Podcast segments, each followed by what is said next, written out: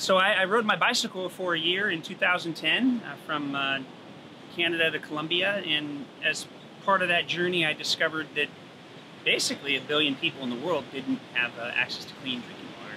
So I began this journey and did some higher level education and been on a series of trips with my friends in the last six years. That's all led us to this to this spot now where we've become very interested in small scale, uh, decentralized desalinization projects. It's really the future of water.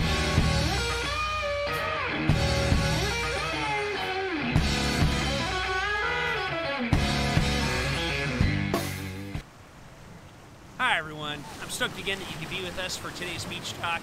It's my passion to help you understand every word of God that's in the Word of God. God has so many amazing things that He wants to teach us and encourage us with every single day. I thank you for being with us today. Now, our objective is simple it's disciples making disciples who plant churches that plant churches. We want to see a grassroots revolution all over the world. And Matthew 6, verses 1 and 2 says that otherwise you have no reward from your Father in heaven, talking about good deeds. Now, charitable deeds is actually the word righteousness. Jesus tells us not to do righteous things for the sake of display or image, you know, to be seen by them.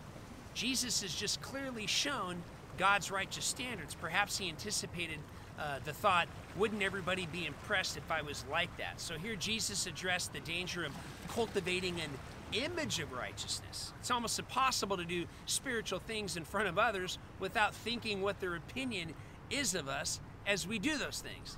And how uh, they're thinking better or worse than what we're doing as we do it. now, this does not contradict his previous command to let your light shine before men, Matthew 5. So, what's going on here? Now, although Christians are to be seen doing good works, they must not do good works simply to be seen. Has to do with intention. Otherwise, you have no reward from your Father in heaven. The idea is when we do righteous deeds for the attention and applause of men or people, their attention and applause is our reward. It's much better to receive our reward from God in heaven. Now, there are some who say all that's important is the doing of the good deed. How is it uh, much less than doing it? Well, it is true that in some cases it would be better to do the right thing in the wrong way or out of the wrong motive than to do the wrong thing. But Jesus' point is clear God cares about how we do our good works and with what motive we do them. Jesus begins to deal with three spiritual disciplines giving, fasting, and prayer. Now, in verses 2 and 4, it says, Therefore, when you do a charitable deed, do not sound a trumpet before you as the hypocrites do in the synagogues and, and in the streets, that they may have glory from men. Assuredly, I say to you, they have their reward. And when you do a charitable deed, don't let your left hand know what your right hand is doing, that your charitable deed may be done in secret. And your Father who sees in secret will himself reward you openly. Now, when you do a charitable deed, do not sound a trumpet. It was a custom for some in Jesus' day to draw attention to their giving so they would be known as generous. Now, today people don't sound a judgment when they give to a project, but they still know how to call attention uh, to their giving. now, these aren't good exam there aren't good examples in ancient literature of people actually announcing their giving with the sound of a trumpet. It may be what Jesus had in mind was the gifts given during the feast times, which were signaled by the blast of a trumpet. Yet the idea of doing charitable giving was deeply established in that time. Now, such performers were rightly called hypocrites. They were actors, acting the part of a pious, holy people when they're not. It was not having a standard that makes someone a hypocrite. It is falsely claiming to live by that standard when in fact you do not. Or when you have a double standard that makes only one person a hypocrite. D.A. Carson said about this in older Greek, hypocrites was an actor, but by the first century the term came to be used for those who played roles and they saw the world as their stage. Another said, These are religious actors still, and they draw good houses. that still happens today. Jesus tells the one who gives so we can hear the applause of others that he should enjoy the applause because that will be all the reward that they receive. There'll be no reward in heaven for the one who did it for the motive of an earthly reward. Do not let your left hand know what your right hand is doing. Instead, our giving is to be, if it were possible, hidden from ourselves. Though we can't really be ignorant about our own giving, we can deny ourselves and any self indulgent congratulations. Charles Spurgeon said, Keep the thing so secret that even you yourself are hardly aware that you are doing anything at all praiseworthy. Let God be present, and you'll have enough of an audience. That your charitable deed may be in secret, if someone finds out that we have given something, do we automatically lose our reward? Well, the issue isn't really a matter of motive. If we give our own glory, it doesn't matter if no one finds out, and we will still have no reward from God. But if we give it for God's glory, it doesn't matter who finds out because our reward will remain because we gave it for the right reason. Now, our Father who sees in secret will reward you openly. Jesus pointed out the great value of doing good deeds for the glory of God. It is much better to receive our return from God, who rewards much more generously and much more openly than men do. Adam Clarke, a Bible commentator, said, God does see in secret. He should he should remember the eyes of the Lord upon us and that he not only sees the act, but also every motive that led to it. Now, we should not miss the strength of the promise that these things done the right way will certainly be rewarded. We can be sure of that even when it doesn't feel like it. Now, verses 5 and 6 uh, But when you pray, you shall not be like the hypocrites, for they love to pray, standing in the synagogues, on the corners of the streets, that they may be seen by men. Assuredly, I say to you, they have their reward. But you, when you pray, go into your room, and when you've shut the door, pray to your Father who's in the secret place, and your Father who sees in secret will reward you openly. And when you pray, you should not be like the hypocrites. Jesus assumed that his disciples would give, so he told them the right way to give. He also assumed that his disciples would pray, so he showed them the right way to pray that they shouldn't pray in the same manner as the hypocrites, the religious leaders who did it in public for people's recognition and out on the street corners so everyone would see them and talk about how holy and awesome they are. The motive was wrong. They were using prayer as a way to become popular. That is so crazy. God wants us to do it in private so that He can reward not just our motive, but then answer our prayer. Now, these hypocrites prayed not to be heard by God, but to be seen by men. This is a common fault in public prayer. When people pray to impress or teach others instead of genuinely pouring out their hearts before God. Such prayers are actually an insult to God when we mouth towards God while really trying to impress other people, when we use God merely as a tool to impress others. Now, they have their reward. Again, those praying to be seen of men have their reward, but they should enjoy it in full because that's all they're going to receive. There's no reward in heaven for such prayers. But you, when you pray, go into your room, rather, meet with God in your room or your closet. The idea is of a private place where we can impress no one except God. I love to pray in my garage. I go back and forth and pace in that thing all the time. That is, quote, my room that I go into and I talk about God, about my life, and everything that I'm facing. I encourage you to find a place that works for you. Jesus certainly didn't prohibit public prayer, but our prayer should always be directed to God and not towards men. Verses 7 and 8 But when you pray, do not use vain repetitions as the heathen do, for they think that they'll be heard by their many words. Therefore, don't be like them, for your Father knows the things that you need before you even ask. Now, when you pray, don't use vain repetitions. The right kind of prayer doesn't use vain repetitions, which is any and all prayer, which is mostly words and no meaning, all lips and no mind or, or heart.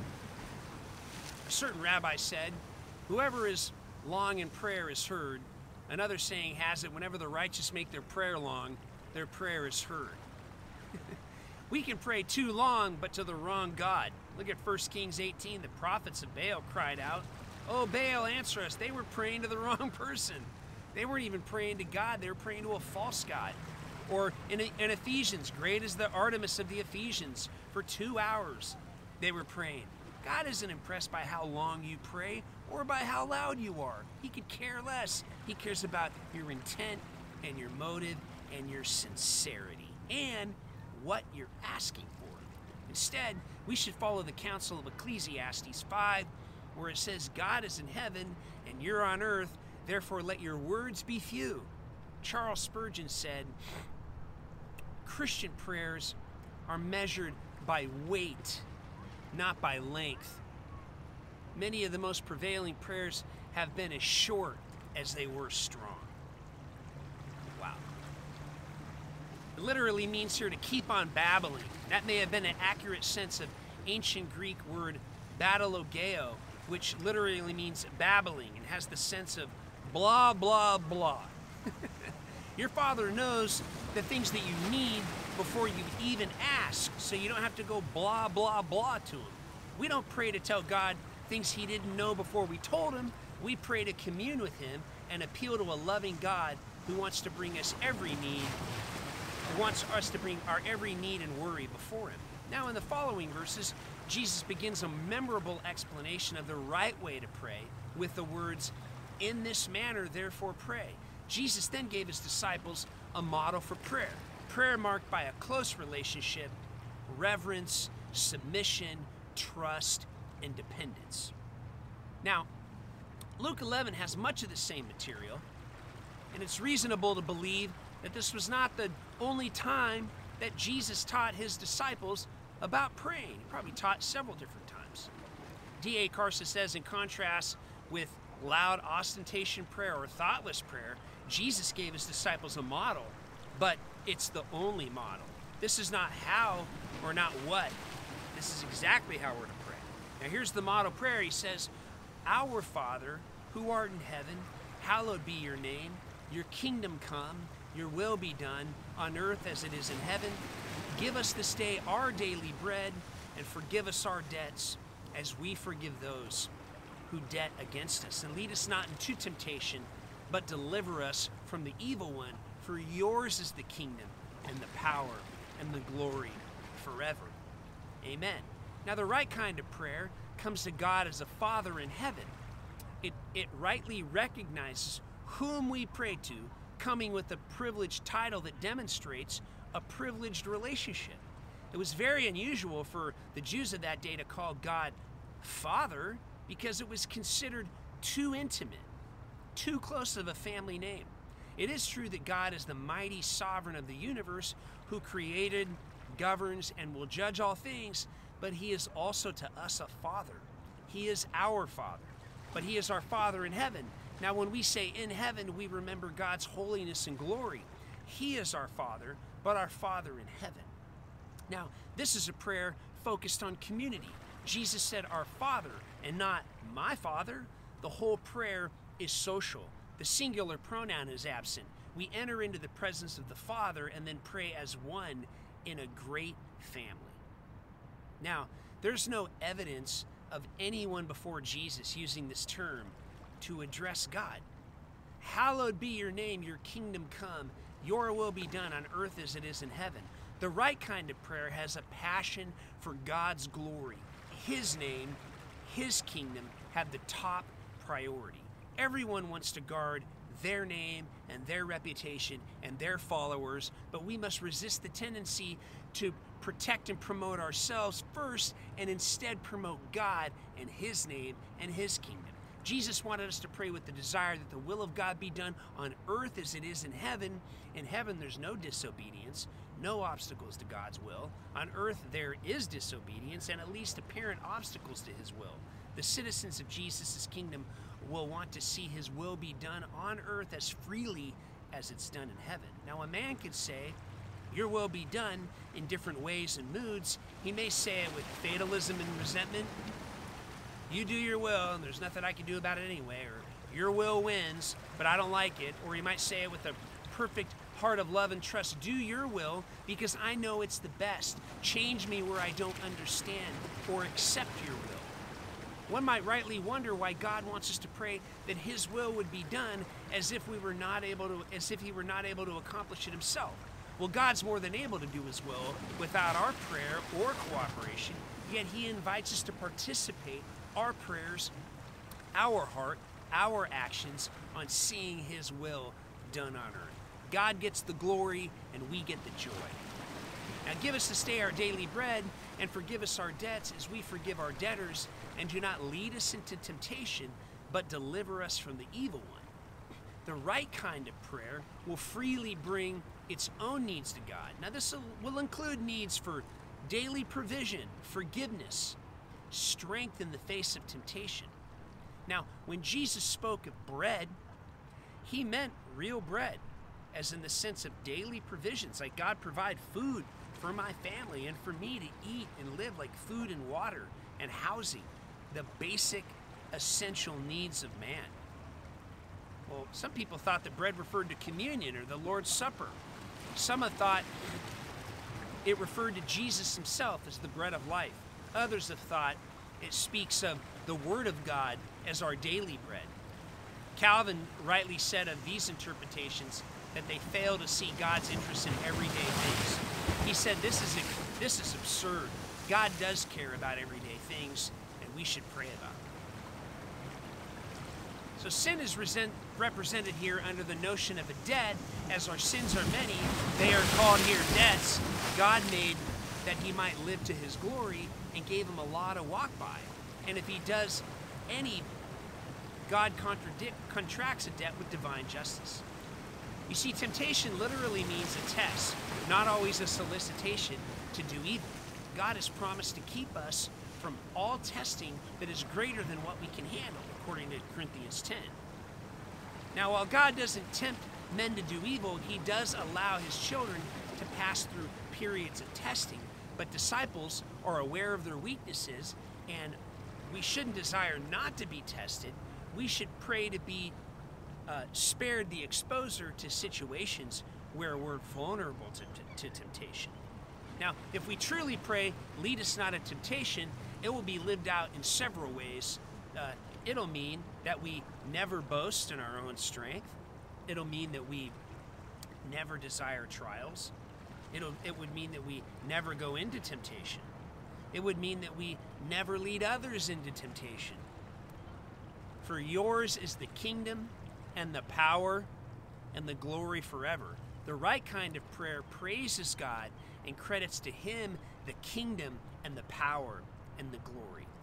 Now, there is some dispute as to whether this doxology or the end of this uh, is for us today, and of course it is. God wants us to pray, Thy kingdom come, Thy will be done, on earth as it is in heaven. I want to encourage you to pray this in your life and make it a part of you pray. There's not a week that goes by that I don't pray the Lord's Prayer in my life. It's that powerful and it's that effective and it brings that much clarity into our hearts and into our minds and into our souls. Now, this wraps up uh, our time together uh, looking at the first part of Matthew chapter 6. Now, tomorrow we're going to look at the second part. And every time I finish one of my talks, I love to have a chance to pray with you. Maybe you've never prayed before. Prayer is just talking to God, it's asking for His help. It's sometimes we have things we need to change, sometimes we have things we need to do differently because God's Word will speak to us. Why don't we just pray together right now? Why don't we just say, Hey, God, would you help me today? Would you help me to follow you? Would you help me to live for you? Would you, would you help me to quit doing those things that I need to? Would you help me to be full of your Holy Spirit? I ask you for these things. Have a beautiful. Day. Thank you for your time. We would love to partner with you. Uh, water is a global problem. It's going to take as many partners as we can to help solve this problem. We'd love for you to partner with us. You can go to our website at www.oceanwater.com. That's O C N W T R.com. We'd love that. Thanks.